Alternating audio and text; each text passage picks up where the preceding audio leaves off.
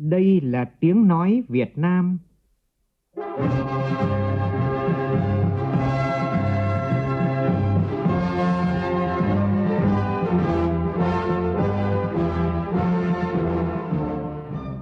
là tiếng nói Việt Nam, phát thanh từ Hà Nội, thủ đô nước Cộng hòa xã hội chủ nghĩa Việt Nam.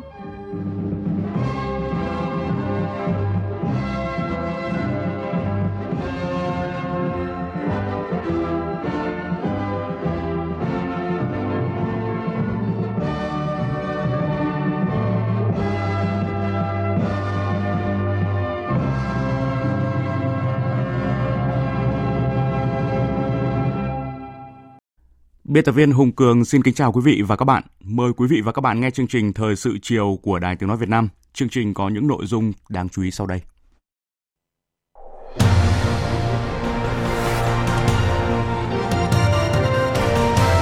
Tổng Bí thư Chủ tịch nước Nguyễn Phú Trọng dâng hương tưởng niệm Bác Hồ tại nhà 67 trong khu di tích Chủ tịch Hồ Chí Minh tại phủ Chủ tịch. Lo ngại khả năng có mầm bệnh từ khá lâu trong cộng đồng, Ban chỉ đạo quốc gia phòng chống dịch COVID-19 yêu cầu thành phố Hồ Chí Minh linh hoạt trong tầm soát lấy mẫu xét nghiệm có trọng điểm ở nơi có nhiều người qua lại. 358 tỷ đồng là số tiền dành chăm lo cho người nghèo trong dịp Tết Nguyên đán Tân Sửu 2021. Trong phần tin thế giới, Thượng viện Mỹ nhất trí tiếp tục tiến trình luận tội cựu Tổng thống Donald Trump với cáo buộc kích động người biểu tình quá khích tấn công vào tòa nhà Quốc hội khiến 5 người thiệt mạng. Campuchia chính thức triển khai tiêm chủng vaccine ngừa COVID-19 trên diện rộng với loại vaccine do Trung Quốc viện trợ.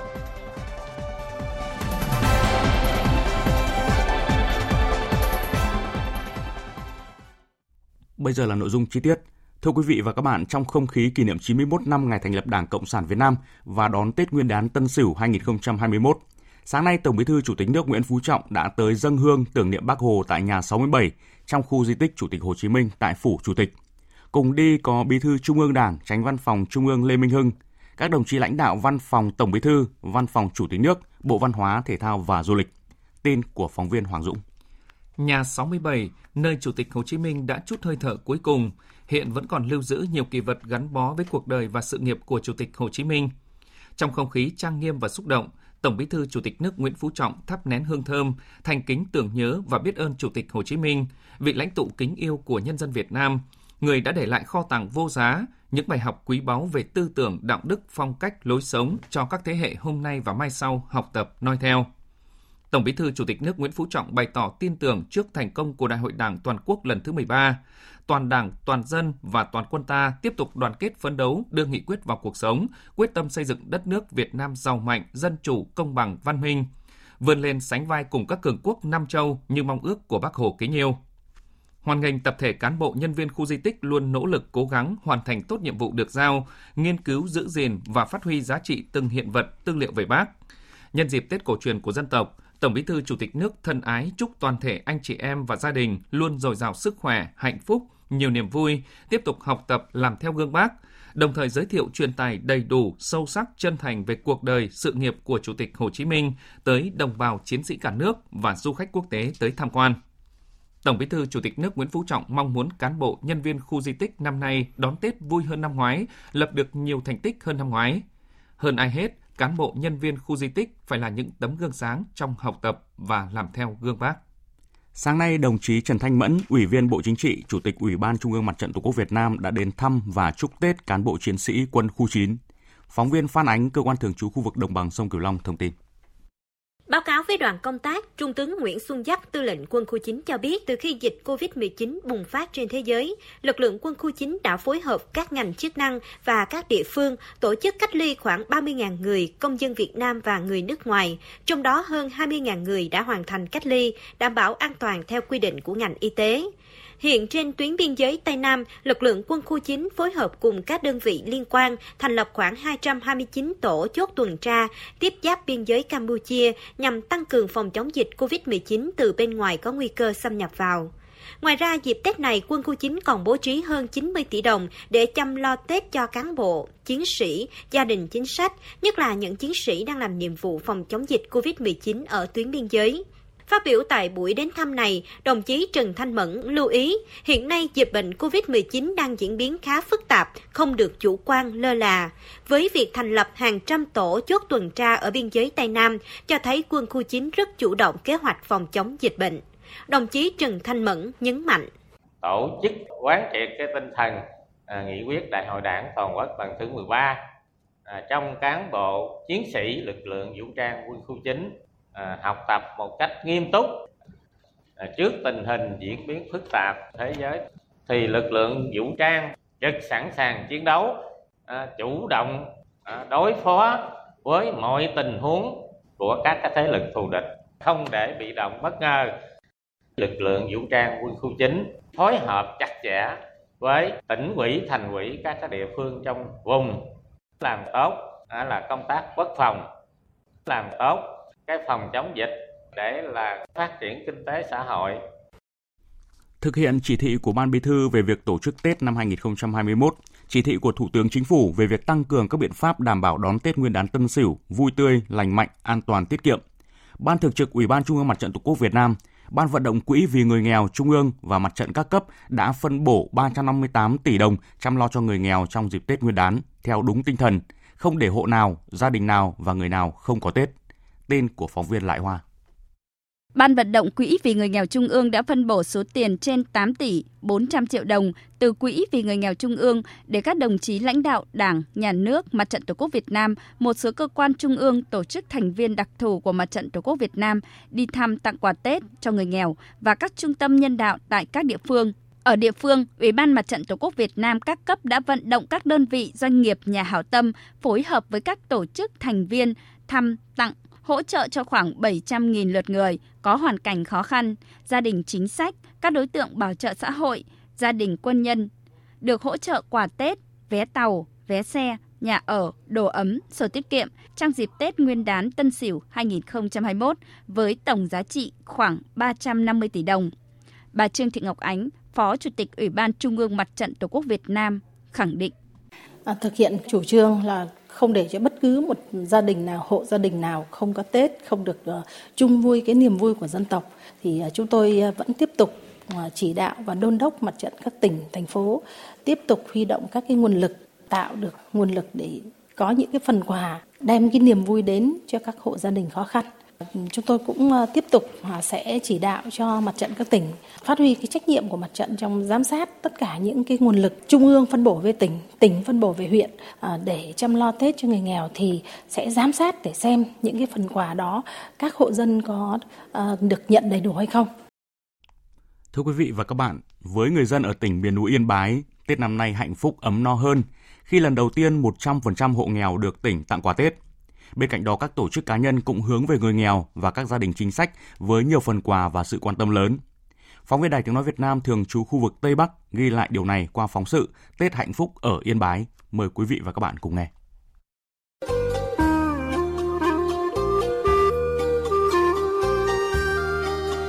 Huyện vùng cao Trạm Tấu hiện còn trên 2.400 hộ nghèo. Thực hiện chủ trương của tỉnh, Tết Nguyên đán Tân Sửu năm nay, 100% hộ nghèo của huyện đã được nhận quà với mức tối thiểu từ 500.000 đồng trở lên. Ngoài trên 2.000 hộ nghèo được tỉnh vận động hỗ trợ, huyện Trạm Tấu đã chủ động vận động kinh phí xã hội hóa để hỗ trợ hơn 400 hộ nghèo còn lại. Bên cạnh việc tặng quà cho các hộ nghèo, huyện Trạm Tấu cũng phát động toàn thể cán bộ, công chức, viên chức, người lao động, mỗi người ủng hộ tối thiểu một ngày lương để tặng quà cho 53 hộ gia đình tình nguyện viết đơn xin thoát nghèo trong năm 2020. Mỗi xuất quà trị giá 1 triệu đồng. Chị Lý Thị Dông, người dân xã Phình Hồ, huyện Trạm Tấu phấn khởi nói. Đảng nhà nước quan tâm với cho ừ, tuân hình vâng cao. Được nhận quà Tết của tỉnh và của huyện bà con vui lắm. Chưa năm nào tất cả các hộ nghèo đều được nhận quà đầy đủ như thế này. Cảm ơn Đảng, nhà nước đã quan tâm. Theo Phó Chủ tịch Ủy ban nhân dân tỉnh Yên Bái Vũ Thị Hiền Hạnh, đây là năm đầu tiên tỉnh Yên Bái huy động mọi nguồn lực để tặng quà Tết đến 100% hộ nghèo. Mỗi xuất quà được trao bằng tiền mặt hoặc hiện vật, trị giá tối thiểu 500.000 đồng, được huy động từ sự đóng góp của cán bộ, đảng viên và nguồn xã hội hóa. Tổng kinh phí thực hiện trên 8,2 tỷ đồng với gần 15.400 xuất quà. tỉnh đã thành lập 23 đoàn đi thăm và tặng quà các địa phương và tất cả các cái địa phương trong tỉnh đều có kế hoạch tổ chức thăm hỏi, tặng quà, chăm lo Tết cho các gia đình chính sách người có công, người cao tuổi, người nghèo, trẻ em có hoàn cảnh khó khăn, công nhân lao động nghèo có hoàn cảnh khó khăn. Trong dịp Tết Nguyên đán Tân Sửu năm 2021, thì à, toàn tỉnh Yên Bái đã có trên 45.000 xuất quà tặng cho các đối tượng với tổng kinh phí là trên 20 tỷ đồng, à, góp phần chăm lo đời sống vật chất và tinh thần cho nhân dân trong dịp Tết. Trong dịp Tết Xuân Vầy năm nay, Tổng Liên đoàn Lao động Việt Nam đã trao tặng công nhân lao động tỉnh Yên Bái 200 triệu đồng, hơn 400 xuất quà cũng đã được trao tận tay đến các hộ công chức, viên chức và người lao động nghèo trên địa bàn. Bên cạnh đó là hàng trăm xuất quà dành cho công nhân các công ty. Ông Nguyễn Trương Phát, Chủ tịch Liên đoàn Lao động tỉnh Yên Bái cho biết. Liên đoàn động tỉnh đã trích gần 900 triệu đồng từ Quỹ xã hội công đoàn tỉnh Yên Bái, trao hỗ trợ làm 13 nhà máy ống công đoàn, trao trên 750 xuất quà, gần 300 vé tàu xe cho công nhân lao động và tổ chức cái gian hàng không đồng. Ờ, bên cạnh đó đã tiếp nhận 720 triệu đồng từ nguồn hỗ trợ của tỉnh Yên Bái, của Tổng Liên đoàn Lao động Việt Nam và nguồn hỗ trợ khác để trao 950 xuất quà Tết cho đoàn viên người lao động có hoàn cảnh khó khăn. Đã có 5 trung đoàn cấp trên trực tiếp cơ sở tổ chức Tết xung vầy với trên 6.000 xuất quà Tết đã được trao tới tay người đoàn viên lao động có hoàn cảnh khó khăn. Những ngày Tết này, cán bộ chiến sĩ công an tỉnh Yên Bái và các lực lượng vẫn duy trì trực 24 trên 24 giờ tại 9 chốt kiểm dịch ra vào địa bàn, tiến hành khai báo y tế, đo thân nhiệt từng trường hợp và địa bàn để kiểm soát, ngăn chặn dịch bệnh COVID-19, đảm bảo cho nhân dân đón Tết được an toàn. Thiếu tá Phùng Nguyên Ngọc, chốt trường chốt kiểm dịch nút giao IC12, đường cao tốc Nội Bài Lào Cai cho biết, hầu hết anh em làm nhiệm vụ sẽ không ăn Tết với gia đình mà ở lại làm nhiệm vụ tại chốt. Anh em thì xác định ăn Tết tại chỗ, phân công anh em 3 ca một ngày đảm bảo 24 tiếng để mọi người đều không ngại khó ngại khổ cả, anh em đều vui vẻ, hăng hái hoàn thành tốt cái nhiệm vụ để đảm bảo chung cho chiến dịch phòng dịch của tỉnh và cũng là để cho bà con ăn Tết an toàn.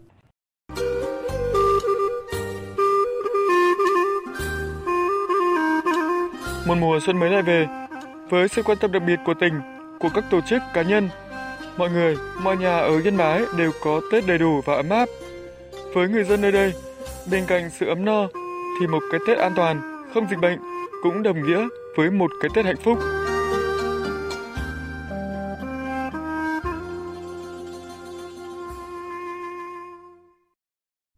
Thưa quý vị, khi dịch COVID-19 bùng phát trở lại khiến cho cuộc chiến nơi tuyến đầu trở nên vất vả.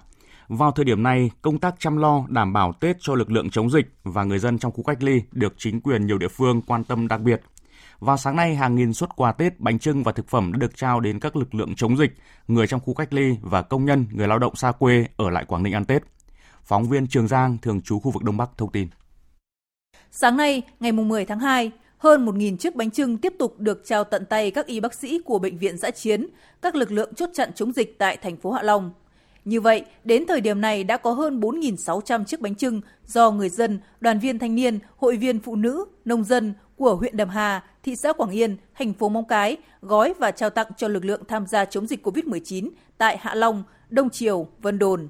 Ông Hoàng Đức Hạnh, Phó Chủ tịch Ủy ban Mặt trận Tổ quốc Việt Nam tỉnh Quảng Ninh cho biết các địa phương tuyến sau để chăm lo Tết cho các địa phương tuyến trước, tức là nơi có dịch ấy, nấu bánh trưng để phục vụ à, các cán bộ chiến sĩ đang làm nhiệm vụ và những người bị cách ly ở trong các cái trung tâm cách ly của tỉnh và chúng tôi đã phối hợp với địa phương để triển khai đến ờ, tận tay những người được ờ, hưởng ờ, tấm bánh trưng nghĩa tình trong dịp Tết ngày hôm nay. Không chỉ chăm lo cho lực lượng làm nhiệm vụ chống dịch, tỉnh Quảng Ninh cũng đã trao tặng hàng nghìn phần quà động viên công nhân lao động Liên đoàn Lao động tỉnh trao 250 xuất quà cho người lao động có hoàn cảnh khó khăn, mỗi suất 500.000 đồng, thăm và tặng quà hơn 1.000 người lao động xa quê ở lại đón Tết tại Quảng Ninh, mỗi suất trị giá 300.000 đồng. Thị xã Quảng Yên cũng tặng hơn 180 xuất quà chăm lo Tết cho công nhân các khu công nghiệp trên địa bàn. Trước đó, Bí thư tỉnh ủy Quảng Ninh cũng tặng quà cho 213 công nhân thi công đường cao tốc Vân Đồn, Móng Cái và cầu Vân Tiên làm việc xuyên Tết.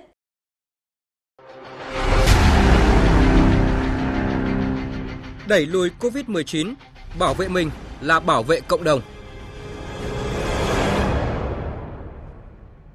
Thưa quý vị, về tình hình dịch COVID-19, phóng viên Văn Hải cập nhật thông tin từ Ban Chỉ đạo Quốc gia phòng chống dịch.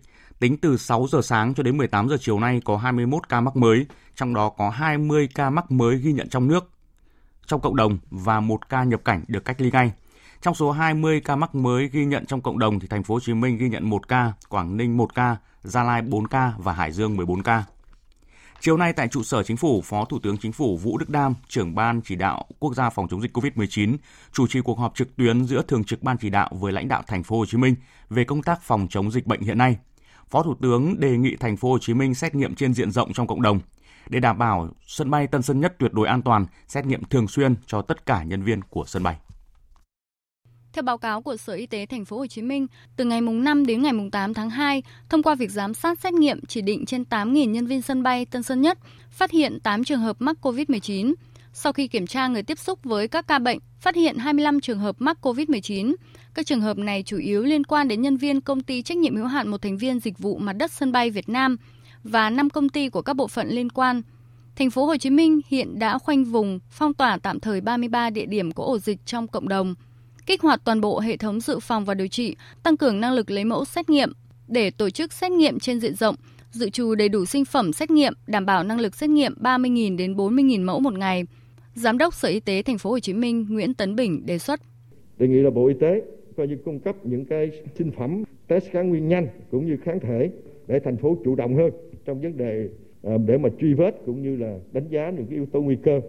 Tại cuộc họp, Thứ trưởng Bộ Y tế Trần Văn Thuấn cho biết Bộ Y tế vừa nhận tài trợ 130.000 test xét nghiệm nhanh từ Hàn Quốc.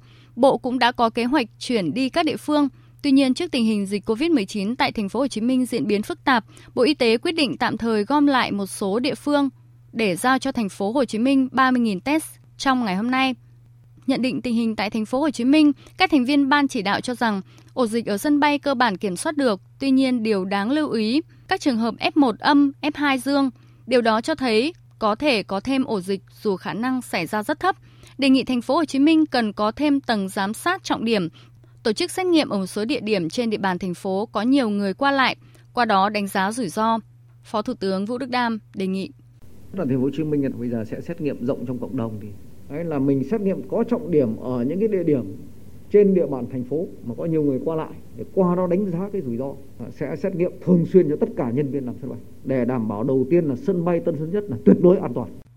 Nhấn mạnh thành phố Hồ Chí Minh là nơi đầu tiên xây dựng các bộ tiêu chí chấm điểm phòng chống dịch cho các cơ sở y tế, trường học, nhà máy. Vì vậy, Phó Thủ tướng Vũ Đức Đam yêu cầu tiếp tục đẩy mạnh hướng dẫn chỉ đạo các cơ sở y tế, trường học, cơ sở nhà máy bến bãi, phương tiện công cộng phải thực hiện đầy đủ các biện pháp phòng chống dịch, tự đánh giá định kỳ và cập nhật thường xuyên lên bản đồ chống dịch. Kinh nghiệm và thực tế cho thấy nơi nào có camera giám sát thì truy vết sẽ nhanh hơn. Vì vậy, nhân lúc này, các doanh nghiệp và cơ sở kinh doanh tăng cường hệ thống camera giám sát. Từ đầu cầu thành phố Hồ Chí Minh phát biểu tại buổi họp trực tuyến, ông Nguyễn Thiện Nhân, nguyên Ủy viên Bộ Chính trị, nguyên Bí thư Thành ủy Thành phố Hồ Chí Minh, trưởng đoàn đại biểu Quốc hội Thành phố Hồ Chí Minh đề nghị thành phố cần công bố kế hoạch 4 tuần để kiểm soát lây nhiễm. Theo ông Nguyễn Thị Nhân, hiện nay có 13 địa phương có bệnh nhân nhiễm COVID-19, nhưng tính chất lây nhiễm ở các địa phương rất khác nhau và cần lưu ý cường độ lây nhiễm. Tại thành phố Hồ Chí Minh có 46 người nhiễm COVID-19 đang điều trị, tức là ở mức 5 người trên 1 triệu dân. Trong khi đó, ở Hải Dương có 332 người đang điều trị COVID-19, tức là 175 người trên 1 triệu dân, gấp 34 lần thành phố Hồ Chí Minh. Quảng Ninh có 53 người đang điều trị, tức là 46 người trên 1 triệu dân, gấp 9 lần thành phố Hồ Chí Minh, vân vân. Vì thế cần dùng thuật ngữ phù hợp, có quyết tâm nhưng không hoảng loạn. Bộ Y tế nên có tiêu chí khi nào một tỉnh, thành phố coi là có dịch, khi nào không có dịch, mỗi mức có bộ quy tắc ứng xử và các địa phương cứ theo đó mà làm. Đến nay, thành phố Hồ Chí Minh đã chủ động tầm soát, đã có kết quả xét nghiệm 97% của 2.344 các trường hợp F1, F2, còn 3% 65 người chờ kết quả vào ngày mai. 1.500 nhân viên sân bay đi làm phải kiểm tra hàng ngày. Xét nghiệm lần 2, toàn bộ 1.622 người làm công tác bốc xếp. Ông Nguyễn Thị Nhân đề nghị cần phải cho số công nhân bốc vác này ở tập trung trong 2 tuần tới, không thể về nhà, bởi đây là nguy cơ lớn nhất. Thành phố cần tiếp tục đẩy nhanh kiểm tra toàn bộ gia đình của các công nhân bốc vác tại sân bay. Ông Nguyễn Thiên Nhân cũng đề nghị thành phố Hồ Chí Minh cần sẵn sàng phương án cách ly, chữa trị cho số người dương tính lên đến 50 người, nếu gần 50 người thì chuẩn bị phương án đến 80 người. Đội ngũ y tế không được để quá tải, duy trì 3K 4 kiếp. Đây là các giải pháp mà thành phố Hồ Chí Minh đã lên phương án từ năm ngoái nhưng chưa cần áp dụng. Đặc biệt, ông Nguyễn Thị Nhân đề nghị thành phố Hồ Chí Minh nên công bố kế hoạch 4 tuần ngay từ hôm nay để kiểm soát lây nhiễm và không để xảy ra dịch. Và phương châm là khổ trước sướng sau. Cái này năm ngoái thành phố đã làm rồi, khổ trước sướng sau. đeo khẩu trang trước, giãn cách trước, chịu khó cách ly nếu vi phạm thì đấy là cách tốt nhất để chúng ta sớm trở lại bình thường. Còn nếu mà sướng trước thì khổ sau kéo dài. Nên tinh thần là phải chấp nhận 4 tuần phải chịu cực để mà cắt cái làn sóng lây nhiễm này. Cũng chiều nay tại cuộc họp trực tuyến với Thường trực Ban Chỉ đạo Quốc gia về phòng chống dịch COVID-19, tỉnh Hải Dương khẳng định tình hình dịch đã được kiểm soát tốt, trong đó ổ dịch Chí Linh đã được kiểm soát hoàn toàn. Tin của phóng viên Phương Thoa. Theo đại diện Ban chỉ đạo phòng chống COVID-19 tỉnh Hải Dương, tại Cẩm Giàng sau thời gian phong tỏa, dịch đã cơ bản được kiểm soát. Đến sáng nay, Cẩm Giàng phát hiện thêm 2 ca mắc COVID-19, nhưng đều là trường hợp F1 ở trong khu cách ly tập trung, không phải ca trong cộng đồng hay trong các khu công nghiệp và nhà máy sản xuất. Với Kinh Môn, tình hình cũng đã cơ bản được kiểm soát trong 2 đến 3 ngày qua. Theo hướng dẫn mới với các khu cách ly, Hải Dương thực hiện xét nghiệm lần 3 tại những khu cách ly không có ca dương tính mới. Nếu tất cả xét nghiệm cho kết quả âm tính sẽ cho người dân cách ly và giám sát y tế tại nhà. Công tác này đã bắt đầu được triển khai tại Chí Linh. Hải Dương tiếp tục tăng cường xét nghiệm các đối tượng F1, các đối tượng nguy cơ, công nhân ở các doanh nghiệp có ca F0. Nếu các trường hợp này đã về nhà thì lực lượng y tế sẽ đến tận nhà để lấy mẫu xét nghiệm cả gia đình. Tại cuộc họp, Phó Thủ tướng Vũ Đức Đam lưu ý tỉnh Hải Dương tiếp tục giám sát y tế chặt chẽ với các trường hợp đã hoàn thành thời gian cách ly 14 ngày. Tôi biết là bây giờ thì bà con đang làm tốt đây, nhưng mà trong mấy ngày Tết các ông chí lưu ý là nhất thiết là cũng phải quản chặt các cái chỗ tụ tập đông người. Chúng tôi rất là hoan nghênh ờ, tinh thần của anh em ở Hải Dương. Trước Tết là như vậy chúng ta đã kiểm soát được. Không chỉ cho bà con Hải Dương đâu mà cái này cái tác dụng tâm lý đến cả nước đấy các ông chị Thường trực Ban Chỉ đạo Quốc gia về phòng chống COVID-19 cũng lưu ý việc siết chặt thực hiện quy định 5K của Bộ Y tế, đặc biệt lưu ý người dân đeo khẩu trang đúng cách. Theo đó, như ý kiến nhiều chuyên gia trước đây, việc đeo khẩu trang vải vẫn đảm bảo phòng chống dịch. Cũng thông tin tăng cường phương án chống dịch, sáng nay, Thứ trưởng Bộ Y tế Nguyễn Trường Sơn cùng đoàn công tác đã có buổi kiểm tra giả soát lại toàn bộ công tác ứng phó và phòng chống dịch COVID-19 tại bệnh viện Quân y 175 Bộ Quốc phòng. Tin của Vinh Quang, phóng viên thường trú tại thành phố Hồ Chí Minh. Theo Thiếu tướng Nguyễn Hồng Sơn, Giám đốc Bệnh viện Quân y 175, đến thời điểm này, đơn vị đã áp dụng việc cắm trại toàn bệnh viện, với 100% quân số sẵn sàng trong mọi tình huống. Hiện bệnh viện đã thực hiện việc giãn cách, chỉ duy trì hai khoa hoạt động tích cực là khoa cấp cứu và khám sàng lọc. Sau khi có buổi kiểm tra, Thứ trưởng Bộ Y tế Nguyễn Trường Sơn yêu cầu Bệnh viện Quân y 175 đánh giá lại công tác ứng phó với các tình huống, ra soát kỹ những khu vực mà ca bệnh COVID-19 từng đi qua để thực hiện lấy mẫu toàn bộ các trường hợp y bác sĩ, công nhân viên tiếp xúc gần để đảm bảo an toàn. Ông Nguyễn Trường Sơn nhấn mạnh bằng cái hệ thống camera qua những khu vực nào mà gọi là không phải là F1 nhưng mà tiếp tiếp xúc gần thì tất cả những cái nhân viên ở đó thì đề nghị có thể khoảng vài trăm thì trong trường hợp này chúng ta hoàn toàn chủ động để đảm bảo an toàn tuyệt đối cho cái hoạt động của bệnh viện 175 ờ, trong thời gian uh, Tết Nguyên đán. Vấn đề này thì các đồng chí cần thì là viện Pasteur cũng sẽ tiếp tục hỗ trợ Trưa cùng ngày, đoàn công tác Bộ Y tế cũng thực hiện việc kiểm tra đột xuất tại một số điểm khu dân cư bị cách ly phong tỏa trong cộng đồng tại thành phố Hồ Chí Minh, rà soát chấn chỉnh công tác phòng chống dịch trước Tết Nguyên đán để đảm bảo an toàn cho người dân vui xuân đón Tết. Tại khu vực đồng bằng sông Cửu Long, các tỉnh trong khu vực đang đẩy mạnh công tác truy vết các trường hợp F1 vừa về từ thành phố Hồ Chí Minh. Các trường hợp F2 đều cho cách ly tại nhà. Nhóm phóng viên Đài Tiếng nói Việt Nam thường trú khu vực đồng bằng sông Cửu Long phản ánh. Hôm nay, ông Bùi Quốc Nam, Giám đốc Sở Y tế, Phó trưởng ban chỉ đạo phòng chống dịch COVID-19 tỉnh Bạc Liêu cho biết, qua giám sát dịch tễ, địa phương phát hiện hai trường hợp là F1 có tiếp xúc với người bệnh COVID-19 vừa về tới địa phương. Tại huyện Vũng Liêm, tỉnh Vĩnh Long vừa phát hiện hai trường hợp F1 về từ thành phố Hồ Chí Minh. Sáng nay 10 tháng 2, ngành y tế Vĩnh Long đã lấy mẫu xét nghiệm, đồng thời đưa về cách ly tại Trung tâm Y tế huyện Vũng Liêm. Ngoài ra, tỉnh Vĩnh Long còn lấy mẫu xét nghiệm 18 trường hợp về từ Hải Dương và Quảng Ninh. Tất cả đều có kết quả âm tính lần 1 với virus SARS-CoV-2 và hai trường hợp có kết quả âm tính lần 2 đã cho về nhà. Bà Nguyễn Thị Quyên Thanh, Phó Chủ tịch Ủy ban Nhân dân tỉnh Vĩnh Long cho biết. Phản ứng một cách nhanh nhất, phát hiện và xử lý ngay lập tức khi có thông tin về các cái trường hợp lây nhiễm và khoanh gọn nhất, dập nhanh nhất, truy vết chính xác, không để lây lan, kiểm soát tất cả các đối tượng trên địa bàn, đẩy mạnh hơn nữa công tác truyền thông trong công tác phòng chống dịch, tăng cường cái công tác kiểm tra, rồi chấn chỉnh xử lý nghiêm các cái trường hợp vi phạm. Tỉnh Trà Vinh hiện đang cách ly tập trung hai trường hợp vừa về từ Campuchia và 6 trường hợp F1 đến từ Quảng Ninh, Bình Dương và thành phố Hồ Chí Minh. Trong số 8 trường hợp cách ly tập trung này đã có 6 trường hợp âm tính lần một. Ngoài ra, ngành chức năng Trà Vinh cũng đang giám sát cách ly tại nhà 20 trường hợp khác có tiếp xúc với F1 kể trên. Về thông tin lan truyền trên mạng xã hội là Trà Vinh có trường hợp dương tính với SARS-CoV-2, bác sĩ Nguyễn Văn Lơ, Giám đốc Trung tâm Kiểm soát Bệnh tật tỉnh Trà Vinh khẳng định. Tôi xin khẳng định là hiện nay trên địa bàn tỉnh Trà Vinh là không có trường hợp nhiễm Covid-19 nào hết. Đối với cái trường hợp xã Phương Thạnh, huyện Cần Long, đây là cái trường hợp là có liên quan và có tiếp xúc gần cái nhóm nhân viên của sân bay Tân Sơn Nhất, thành phố Hồ Chí Minh liên quan cái ca bệnh là ca 2017. Như vậy, trường hợp này chỉ là cái ca tiếp xúc gần và cái trường hợp này là chúng tôi đã đưa vào cách ly tập trung, đang lấy mẫu xét nghiệm và chờ kết quả xét nghiệm. Ông Trần Văn Khải, Phó Giám đốc Sở Y tế tỉnh Sóc Trăng cho biết, đến sáng nay, tỉnh đã truy vết được 29 trường hợp là F1 có tiếp xúc gần với bệnh nhân mắc COVID-19. Các trường hợp này đều được đưa đi khu cách ly y tế tập trung, trong đó 10 trường hợp có kết quả âm tính lần 1. Ban chỉ đạo phòng chống dịch COVID-19 tỉnh Đồng Tháp cho biết, kết quả xét nghiệm từ Viện Pasteur thành phố Hồ Chí Minh, trường hợp F1 của bệnh nhân 2014 ngụ tại xã Hội An Đông, huyện Lấp Vò âm tính lần 1 với SARS-CoV-2. Nhìn chung tình hình dịch bệnh COVID-19 ở các tỉnh trong khu vực đồng bằng sông Cửu Long cơ bản được kiểm soát. Thưa quý vị và các bạn, năm 2021 là năm của hy vọng khi cả đất nước tiếp tục chung sức, đồng lòng, đoàn kết trong đối phó với những biến thể nguy hiểm của dịch COVID-19 đa số người dân đều bày tỏ tin tưởng với các biện pháp phòng chống dịch của chính quyền, của ngành y tế, của các lực lượng chức năng. Tất cả đều tự giác thực hiện các khuyến cáo phòng dịch của ngành y tế, các yêu cầu của cơ quan chức năng nhằm bảo vệ sức khỏe bản thân và giữ cho mọi người xung quanh. Không chỉ xác định tâm thế thích ứng với tình hình phức tạp của dịch COVID-19, người dân còn sẵn sàng và chủ động trong mọi tình huống. Bài viết của phóng viên Bích Ngọc.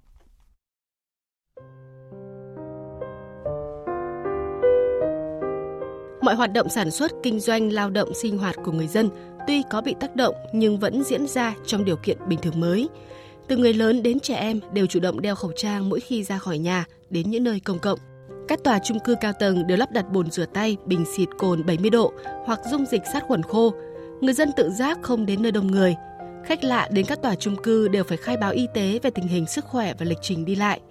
Ông Nguyễn Xuân Trường, 70 tuổi ở quận Long Biên, Hà Nội cho biết, Dịch bệnh có nhiều diễn biến nghiêm trọng nên việc đeo khẩu trang và sát khuẩn tay trước khi trở về nhà là vô cùng cần thiết. Điều đó không chỉ giúp bảo vệ sức khỏe bản thân gia đình ông mà cho tất cả mọi người xung quanh. Tòa nhà là một cộng đồng gồm rất nhiều người. Rồi người ta đi các nơi về, ban quản lý tòa nhà cũng như là ban quản trị đã mua các cái sản phẩm y tế về để cho cư dân mình là sát khuẩn để mà phòng bệnh. Hơn hết cư dân Việt Nam tiếp tục phát huy truyền thống người Việt Nam là phòng bệnh hơn chữa bệnh.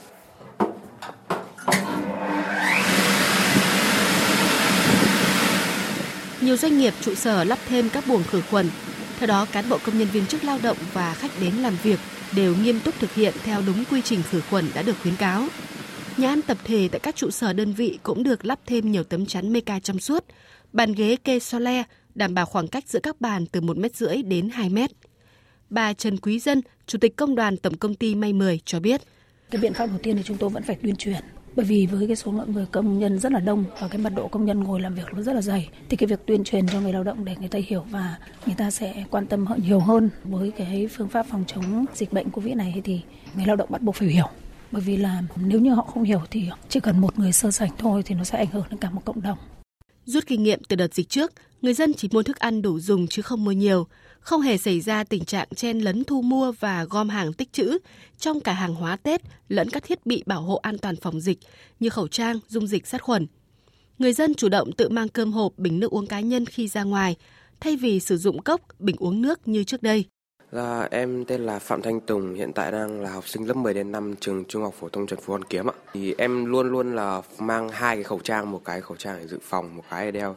Ờ, em luôn mang bình nước riêng để tránh ờ, phải dùng chung. Em tin rằng là nước ta sẽ dễ dàng vượt qua đại dịch bởi vì ờ, nhờ chính sách của Đảng và chính phủ cũng với cả sự đoàn kết nhân dân. Em là Phùng Ngọc Diệu, học sinh lớp 10A1 trường trung học phổ thông Trần Phú Hoàn Kiếm ạ. Lúc nào trong người em cũng có 2 đến 3 cái khẩu trang nên là lúc mà dịch bắt đầu bùng phát thì nó cũng không là một vấn đề quá lớn đối với em thì em đã, đã chuẩn bị ờ, dung dịch sát khuẩn này, bình nước cá nhân riêng. Em cũng không có lo lắng vì bây giờ chính phủ cũng đã có những cái chính sách biện pháp phòng ngừa khá là tốt và mọi người bây giờ cũng đã rất nhiều người tải cái ứng dụng mà Bluezone nên là cái việc truy vết chắc chắn nó sẽ diễn ra dễ dàng hơn ạ. Mỗi người đều có ý thức như vậy thì cái việc kiểm soát dịch sẽ diễn ra rất là dễ dàng và mọi thứ sẽ ổn.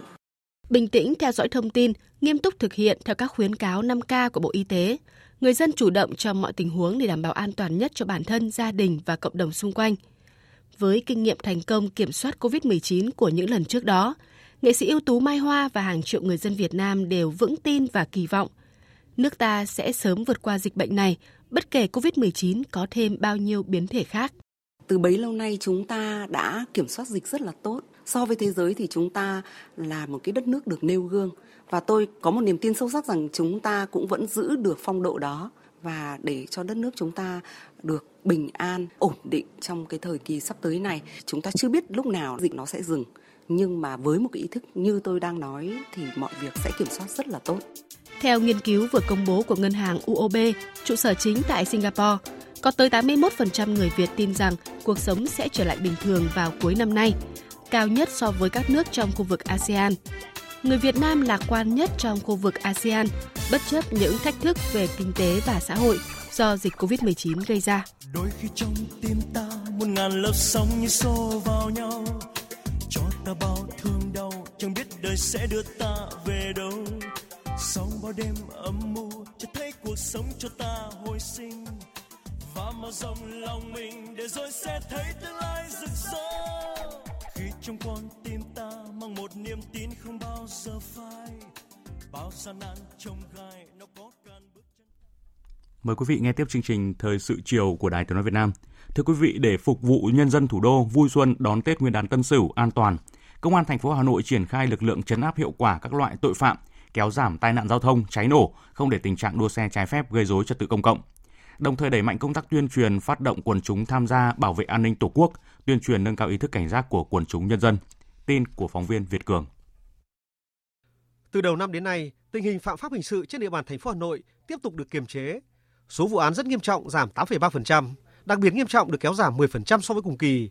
Tỷ lệ điều tra khám phá chung đạt gần 90%, trong đó khám phá được 100% vụ án rất nghiêm trọng và đặc biệt nghiêm trọng đấu tranh triệt phá hiệu quả với các băng ổ nhóm tội phạm hình sự, tệ nạn xã hội được tập trung phát hiện, không để tồn động các tụ điểm phức tạp.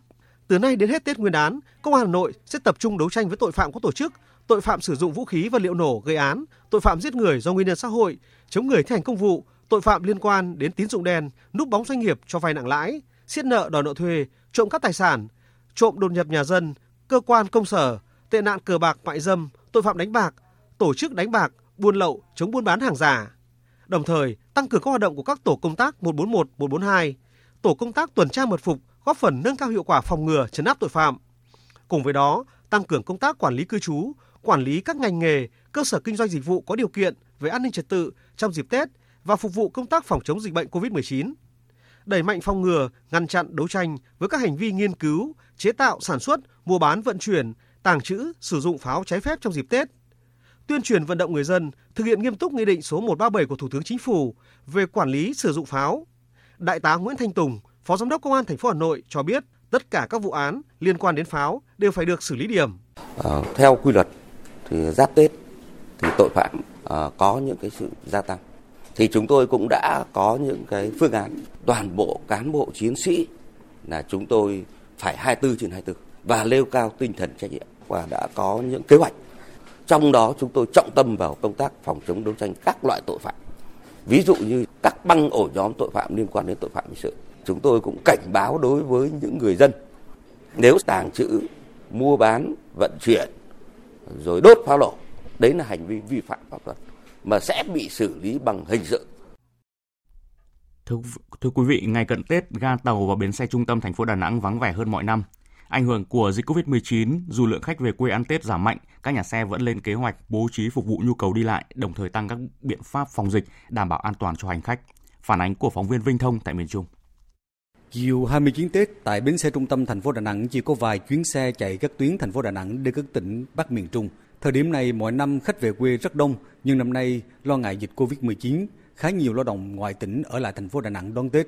Anh Cao Ngọc Trị quê ở tỉnh Thanh Hóa cho biết, do ảnh hưởng của dịch bệnh, công việc đã xong, chần chừ tính toán hai vợ chồng mới quyết định mua vé xe về quê đón Tết cùng người thân. Mọi năm thì về để đón Tết với gia đình nhá, thì cũng sắm sửa với gia đình nhưng năm nay về giáp ngày quá. Thứ hai nữa là do cái dịch bệnh cũng đang bùng phát nên cũng sợ nhiều khi về xong rồi lại không vào lại được lỡ dỡ công việc của mình. Đó.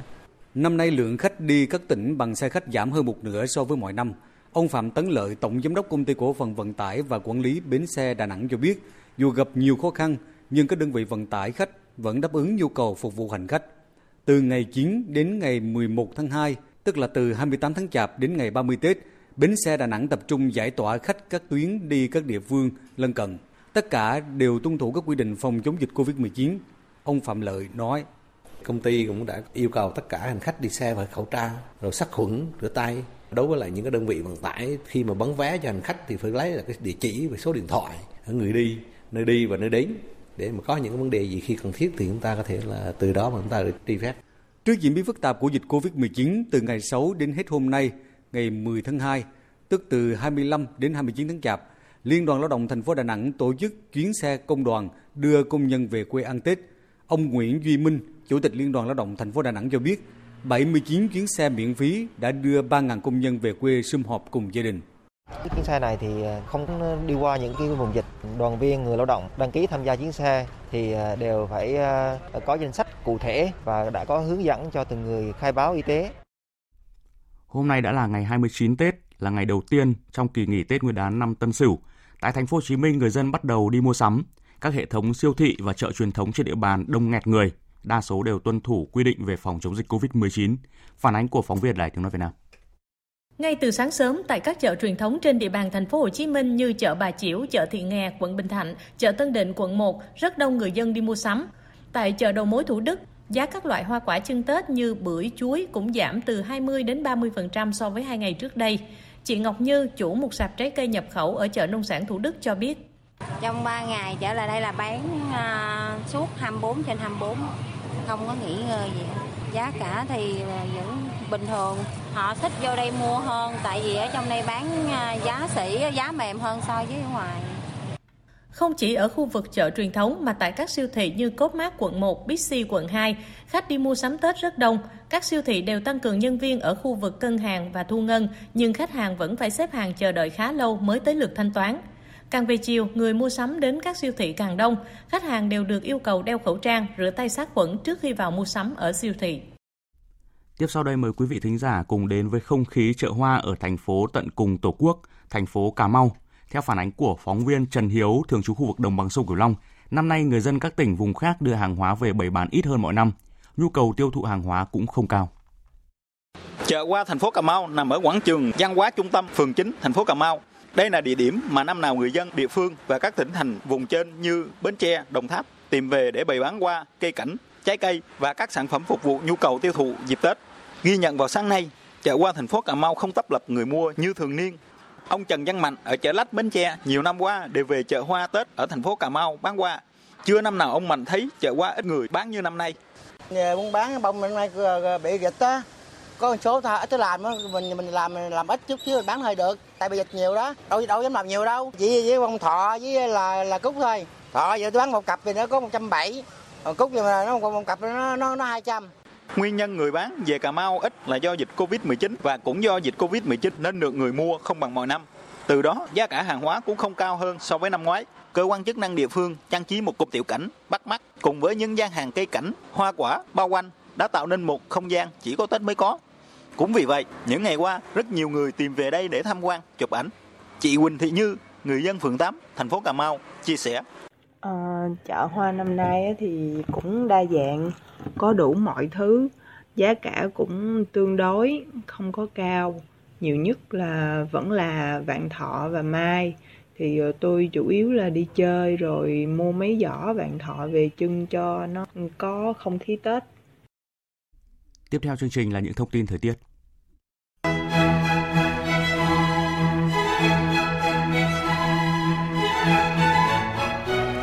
Trung tâm Dự báo Khí tượng Thủy văn Quốc gia cho biết, hôm nay không khí lạnh đã suy yếu và di chuyển dần sang phía đông.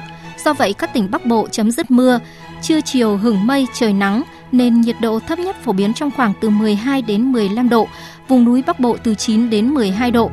Trong khi đó, các tỉnh từ Nam Trung Bộ đổ vào trong lại xuất hiện mưa rào và rông. Ngày mai 11 tháng 2 tức 30 Tết, thời tiết các khu vực trên toàn quốc tương đối thuận lợi cho việc đón giao thừa và chào đón năm mới. Trong 3 ngày Tết, từ 12 đến 14 tháng 2, tức là mùng 1 đến mùng 3 Tết, trời phổ biến không mưa, có nắng về ban ngày, ban đêm trời xe lạnh. Hình thái thời tiết này tương đối thuận lợi cho người dân vui xuân đón Tết.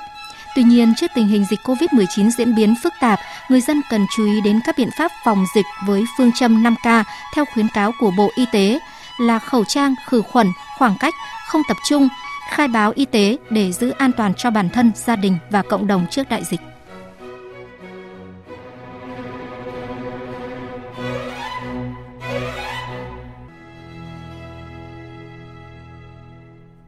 Chuyển sang phần tin thế giới. Tại hội nghị toàn thể lần thứ hai Ban chấp hành Trung ương Đảng Lao động Triều Tiên khóa 8 đang diễn ra, nhà lãnh đạo Kim Jong Un đã nêu rõ các định hướng chính sách trong nhiều lĩnh vực, bao gồm phát triển kinh tế, quan hệ liên triều và các vấn đề đối ngoại khác. Đối với các lĩnh vực kinh tế và văn hóa, ông Kim Jong Un kêu gọi nâng cao vai trò của các cơ quan nhà nước trong hướng dẫn triển khai các biện pháp phát triển kinh tế. Đối với ngành thủy sản, ông Kim Trương Ưn đề ra nhiệm vụ cung cấp cho người dân nhiều sản phẩm hơn bằng cách đánh bắt và nuôi trồng thủy sản một cách thường xuyên. Ông Kim Trương Ưn cũng khẳng định nông nghiệp là vấn đề quan trọng, do đó phải nỗ lực hết sức để giải quyết vấn đề lương thực cho người dân và đẩy mạnh công cuộc xây dựng nhà nước xã hội chủ nghĩa.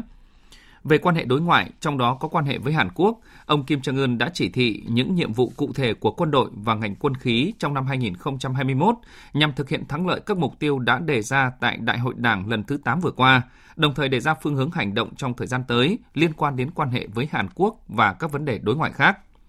Tại Đại hội Đảng Lao động Triều Tiên vào đầu tháng trước, ông Kim Jong Un tuyên bố sẽ tăng cường năng lực hạt nhân, đồng thời nhấn mạnh mọi tiến triển trong quan hệ liên triều phụ thuộc vào thái độ của Hàn Quốc.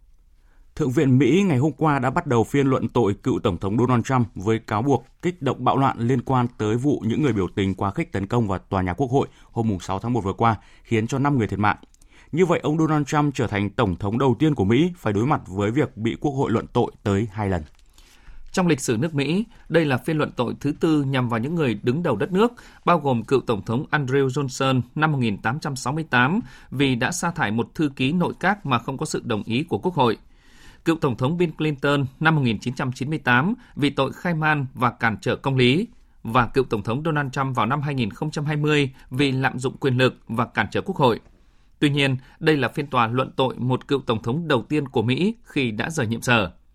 Trong ngày làm việc đầu tiên, với 56 phiếu thuận và 44 phiếu chống, Thượng viện Mỹ đã bác lập luận của các luật sư bào chữa cho cựu Tổng thống Donald Trump khi cho rằng phiên luận tội là không phù hợp với hiến pháp Mỹ, bởi ông Donald Trump hiện không còn là Tổng thống Mỹ, cũng như nhấn mạnh việc làm này sẽ gây thiệt hại lớn và chia rẽ nước Mỹ.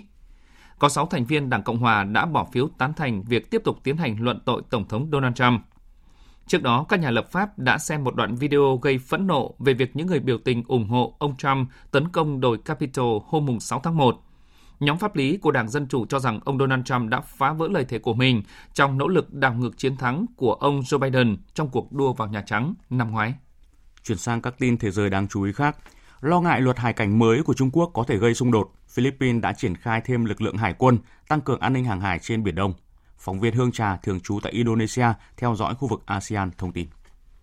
Trung tướng Chirilito Sobechana, tân chỉ huy các lực lượng vũ trang Philippines cho biết, luật hải cảnh mới của Trung Quốc là rất đáng báo động khi cho phép lực lượng bảo vệ bờ biển nổ súng vào tàu nước ngoài khi được cho là xâm phạm trái phép cái gọi là lãnh hải của Trung Quốc trên Biển Đông.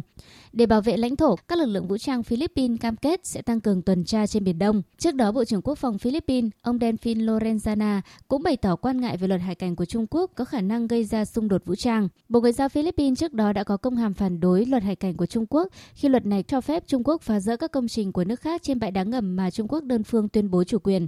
Bộ trưởng Philippines Teodoro Locsin gọi đây là mối đe dọa chiến tranh bằng lời nói và tuyên bố sẽ thực hiện các bước đi cần thiết nếu xảy ra các sự cố do luật hải cảnh mới mà Trung Quốc đã thông qua đầu tháng 2 vừa qua gây ra.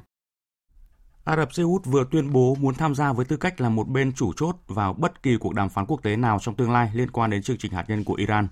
Phóng viên Tuấn Nguyễn thường trú tại Ai Cập theo dõi khu vực Trung Đông thông tin. Theo thông tấn xã chính thức của Ả Rập Xê Út, trong phiên họp nội các thường kỳ, Hội đồng Bộ trưởng Ả Rập Xê Út đã nhấn mạnh tầm quan trọng của việc đảm bảo cho các nước bị ảnh hưởng nhiều nhất từ các mối đe dọa của Iran được tham gia như là một bên cốt lõi trong bất kỳ cuộc đàm phán quốc tế nào xung quanh chương trình hạt nhân và các hoạt động gây bất ổn của Iran tại khu vực. Ả Rập Xê Út tiếp tục cáo buộc Iran vi phạm luật pháp và các chuẩn mực quốc tế bằng các hoạt động đe dọa an ninh và ổn định ở các quốc gia Ả Rập, can thiệp vào công việc nội bộ và hỗ trợ các lực lượng dân binh vũ trang. Chính quyền Riyadh kêu gọi cộng đồng quốc tế thể hiện trách nhiệm trước các hoạt động đe dọa của Iran, đồng thời hoan nghênh việc chính quyền mới của Mỹ cam kết tiếp tục hợp tác với Ả Rập Xê Út nhằm bảo vệ chủ quyền và chống lại bất cứ mối đe dọa nào nhằm vào nước này. Về tình hình dịch COVID-19, tính đến hôm nay, thế giới đã có hơn 107 triệu ca mắc COVID-19. Mỹ vẫn là quốc gia bị ảnh hưởng nghiêm trọng nhất. Còn xét theo khu vực, châu Âu đang là tâm dịch của thế giới. Trong bối cảnh dịch bệnh khó lường, các quốc gia tiếp tục triển khai chiến dịch tiêm vaccine ngừa COVID-19 cho người dân. Tại Campuchia, sáng nay, nước này chính thức triển khai tiêm chủng vaccine ngừa COVID-19 mới được Trung Quốc viện trợ trên diện rộng. Phóng viên thường trú Đài tiếng nói Việt Nam tại Campuchia thông tin. Tướng Hun Manet, Phó Tổng tư lệnh Quân đội Hoàng gia Campuchia, kiêm tư lệnh lục quân, con trai cả của Thủ tướng Hun Sen là người đầu tiên nhận tiêm vaccine ngừa COVID-19 Sinopharm do Trung Quốc viện trợ. Tiếp đó, các con trai, con rể của Thủ tướng Hun Sen và một số bộ trưởng, quốc vụ khanh trẻ tuổi khác trong chính phủ Hoàng gia Campuchia cũng đã được tiêm vaccine như Bộ trưởng Tư pháp Cốt Rứt, Bộ trưởng Môi trường Say Al, Đô trưởng Phnom Penh Khuông Sreng, Quốc vụ Khanh Bộ Y tế Dung Sambat và Quốc vụ Khanh Bộ Y tế kiêm phát ngôn viên Bộ Y tế Âu Văn Đi. Ngay sau khi các con của mình được tiêm phòng vaccine Sinopharm, Thủ tướng Hun Sen đã gửi thông điệp trên Facebook cá nhân của mình với nội dung Trước khi tiêm chủng, có một số ý kiến về việc tôi không tiêm phòng do tuổi tác và thậm chí dùng những từ ngữ không phù hợp đối với tôi. Nhưng hôm nay, con trai của tôi là người đầu tiên tiêm phòng vaccine này thay cho cha. Điều này khẳng định rõ ràng trách nhiệm của chúng tôi đối với đồng bào của mình. Đối tượng được ưu tiên tiêm vaccine ngừa COVID-19 tại Campuchia gồm những người làm việc trên tuyến đầu chống dịch như y tá, bác sĩ, bộ đội, công an, nhân viên vệ sinh môi trường và cả phóng viên báo chí. Với số lượng 600.000 liều vaccine ngừa COVID-19 mới được Trung Quốc viện trợ, Campuchia có thể tiêm chủng được cho khoảng 300.000 người trong đợt này. Chính phủ Campuchia cũng có kế hoạch xin viện trợ và mua thêm vaccine ngừa COVID-19 để cung cấp miễn phí cho từ 60 đến 80% dân số nước này. Tại Nhật Bản, theo kế hoạch, nước này cũng sẽ bắt đầu tiêm vaccine ngừa COVID-19 vào giữa tuần tới sau khi xác nhận được tính an toàn và hiệu quả của vaccine. Phát biểu tại cuộc gặp với quan chức cấp cao của chính phủ, Thủ tướng Nhật Bản Suga Yoshihide nhấn mạnh. Chúng ta cần sự hợp tác của bác sĩ, y tá và các đơn vị thực hiện kế hoạch. Cá nhân tôi sẽ gặp Chủ tịch Hiệp hội Y tế Nhật Bản và đề nghị sự hợp tác. Chúng ta sẽ làm mọi điều có thể để có thể sẵn sàng cho bất cứ tình huống nào. Chính phủ Nhật Bản có kế hoạch tiêm chủng cho nhân viên y tế trước, sau đó là người cao tuổi, tiếp theo là dựa vào các điều kiện sức khỏe và những người làm việc tại các cơ sở chăm sóc người cao tuổi.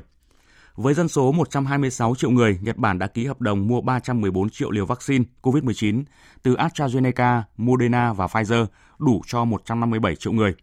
Trong một diễn biến liên quan, Nhật Bản ngày hôm nay thông báo sẽ đóng góp thêm 70 triệu đô la Mỹ trong khuôn khổ hợp tác quốc tế để giúp đảm bảo các nước đang phát triển có khả năng tiếp cận công bằng với vaccine ngừa COVID-19.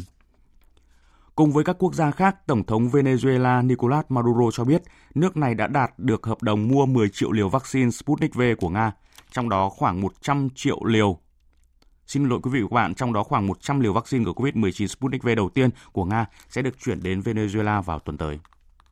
La próxima semana están llegando miles de vacunas Sputnik V a Venezuela. Tuần tới, hàng nghìn liều vaccine Sputnik V sẽ đến Venezuela. Khi quá trình tiêm chủng bắt đầu, chúng tôi sẽ ưu tiên tiêm chủng cho tất cả các nhân viên y tế và những đối tượng dễ bị tổn thương nhất. Sau đó chúng tôi sẽ tiêm phòng cho giáo viên và trẻ em. La vacunación de los maestros, las maestras, los educadores. Thưa quý vị, một tháng sau vụ rơi máy bay ở Indonesia, Ủy ban An toàn Giao thông Vận tải nước này ngày hôm nay đã công bố báo cáo kết quả điều tra ban đầu về vụ tai nạn. Phóng viên Hương Trà, thường trú tại Indonesia, thông tin. Báo cáo dựa trên bản ghi dữ liệu chuyến bay, một phần của hộp đen đã được tìm thấy. Theo báo cáo, ngày 9 tháng 1, máy bay Boeing 737-500 khởi hành từ sân bay Sukarno-Hatta của thủ đô Jakarta hướng tới sân bay Supadio ở thành phố Pontianak, chở 6 thành viên phi hành đoàn cùng 56 hành khách. Khi máy bay lên đến độ cao 8.150 feet, cần điều khiển công suất động cơ bên trái giảm, trong khi cần bên phải vẫn hoạt động bình thường. Trong 51 giây cuối, do điều kiện thời tiết, phi công đã yêu cầu bộ phận kiểm soát không lưu cho phép quay về hướng 075 độ và được phép. Thời điểm đó, đài kiểm soát không lưu ước tính sự thay đổi hướng sẽ khiến máy bay đâm vào một máy bay khác khởi hành với cùng điểm đến, do đó đã yêu cầu các phi công ngừng bay ở độ cao 11.000 feet. Đây cũng là lần liên lạc cuối cùng của SG-182. Máy bay bắt đầu hạ độ cao khi ở 10.900 feet, chế độ lái tự động tắt 20 giây trước khi bộ ghi dữ liệu ngừng hoạt động và máy bay rơi xuống biển. Theo bản báo cáo, dữ liệu thời tiết của cơ quan khí tượng khí hậu Indonesia cho thấy máy bay không đi qua vùng mây nào đáng lo ngại và cũng không phải là vùng nhiễu động. Tiếp theo chương trình như thường lệ là trang tin thể thao.